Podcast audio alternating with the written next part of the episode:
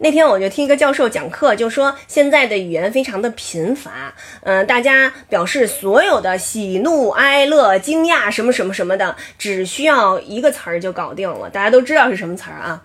我也不太会说，就说这个语言为什么这么贫乏？其实汉语啊博大精深，一个意思能用好多种的表达方式。还有一个约定俗成的事儿，就是说王不能带八，比如说。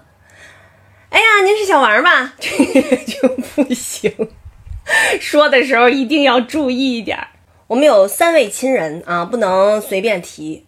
一个是大爷，一个是姥姥，一个是妈。我从小啊就有一个迷思，就说为什么当人要说这个不雅的语言的时候，都要带上自己的这些亲人呢？我也是希望呢，这些带着自己亲人的这些。不雅的词、不雅的句子，最好大家不要再传给孩子们。